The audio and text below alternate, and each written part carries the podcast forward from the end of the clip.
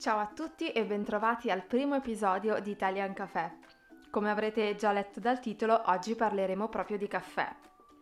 In Italia il caffè compare per la prima volta a Venezia nel 1570. Era una bevanda ad uso esclusivo dei ricchi perché costava moltissimo e si poteva comprare solo in farmacia. È solo nei primi anni del Novecento che si inventano la moca e la macchina per il caffè espresso che porteranno il caffè in tutte le case e nei bar italiani. Sebbene oggi ci siano moltissime macchinette per il caffè in cialde, la moca rimane un oggetto immancabile. È presente in ogni singola casa, è sempre già pronta per offrire il caffè agli amici o agli ospiti. Il caffè infatti è molto più di una semplice bevanda per noi italiani, è un vero e proprio rito che si ripete in diversi momenti della giornata, a partire dal mattino. Con pochi gesti si prepara la moca, si mette sui fornelli e dopo pochi minuti ecco l'inconfondibile profumo di caffè spargersi per tutta la cucina. Si beve il caffè la mattina per iniziare bene la giornata prima di andare a lavorare, si beve in ufficio in un momento di pausa per scambiare due chiacchiere con i colleghi o con l'amica di sempre tra un impegno e l'altro. Dire a qualcuno ti offro un caffè non significa solo bere un caffè insieme, ma voler ritagliare un momento con quella persona, passarci qualche minuto perché ci piace la sua compagnia, perché vogliamo parlare di qualcosa in particolare o semplicemente per essere più amichevoli. Bere un caffè può anche essere un'ottima scusa per fare una lunga pausa dallo studio e dalle lezioni in università. Mi raccomando però, il caffè si beve rigorosamente dopo i pasti, dopo il pranzo o dopo cena.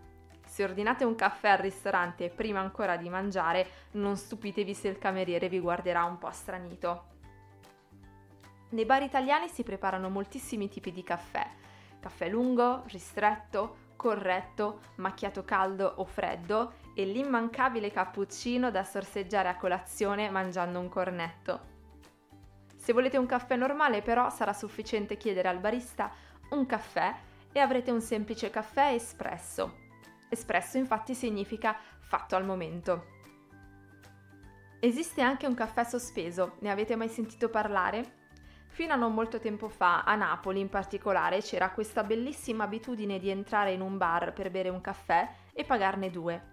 Il secondo caffè rimaneva sospeso per il prossimo, così da dare la possibilità ad un'altra persona, magari bisognosa, di gustarsi un buon caffè. Lo trovo un gesto molto carino e di grande generosità, che purtroppo oggi si sta un po' perdendo. Conoscete tutti Starbucks, immagino. Il primo negozio di Starbucks in Italia ha aperto solo qualche giorno fa in centro a Milano. Prima infatti non esisteva Starbucks in nessuna città italiana. Dovete sapere che quando si parla di caffè noi italiani siamo un po' pignoli. Il caffè americano, cioè quello allungato, non è sempre visto di buon occhio. Ecco perché Starbucks ci ha messo così tanto tempo a entrare nel mercato italiano. Ai giovani di oggi però Starbucks e i suoi caffè piacciono molto e all'inaugurazione c'era davvero tantissima gente. Vi dirò, a me non dispiace Starbucks, lo trovo un posto accogliente e tranquillo dove passare un po' di tempo con un'amica o leggere un libro. E a voi piace il caffè? Come quando lo bevete?